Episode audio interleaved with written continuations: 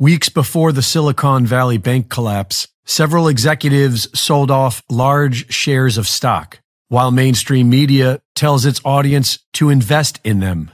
On March 9th, the day before the collapse, Israel's two largest banks pulled up to $1 billion out of SVB, while Peter Thiel's Founders Fund withdrew millions and advised their clients to do the same. The next day, there was a run on the bank, and Silicon Valley Bank collapsed.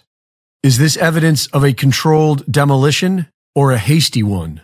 The day before the collapse, a U.S. judge ordered JP Morgan Chase to turn over documents in a lawsuit accusing them of aiding in Jeffrey Epstein's sex trafficking operation.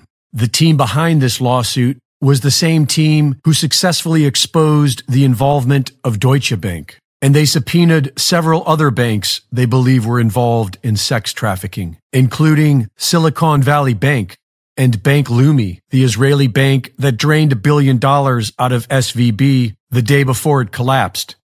Whatever the reason, the U.S. government's response threatens to collapse the world economy. The FDIC insures up to $250,000 for each depositor, but now they are going to cover all depositor losses and they don't have enough to cover the $175 billion of SVB losses, let alone the trillions of dollars to be lost on the near horizon as banks across the world begin to break. The systemic risk among GSIBs, global systemically important banks, is that they are so deeply connected that when one falls, they will all follow. Much of the world's economy is already collapsing due to the actions of the U.S. government and the Federal Reserve banking system. And much of the world has been preparing for the end of the U.S. dollar as a world reserve currency.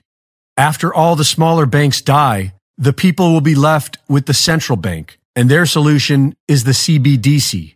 CBDC stands for Central Bank Digital Currency. With CBDC, there are no more options. Everyone's account is run directly through the central bank system. As the financial system gets more controlling and more invasive, it's a little bit like bringing up a corral around us.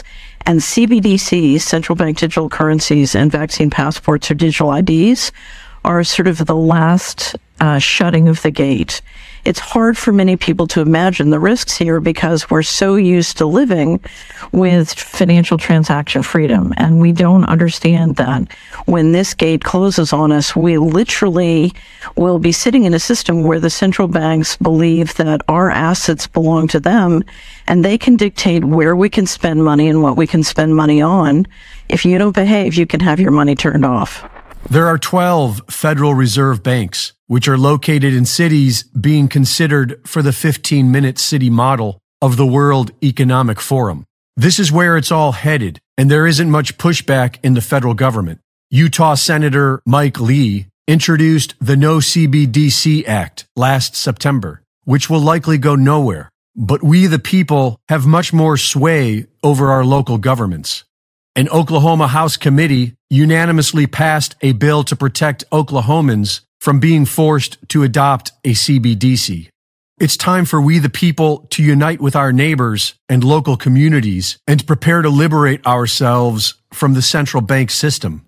Recall our corrupt county officials and start looking into local barter and trade systems because central bank digital currency is coming at us quickly and it equals financial enslavement. Reporting for InfoWars, this is Greg Reese.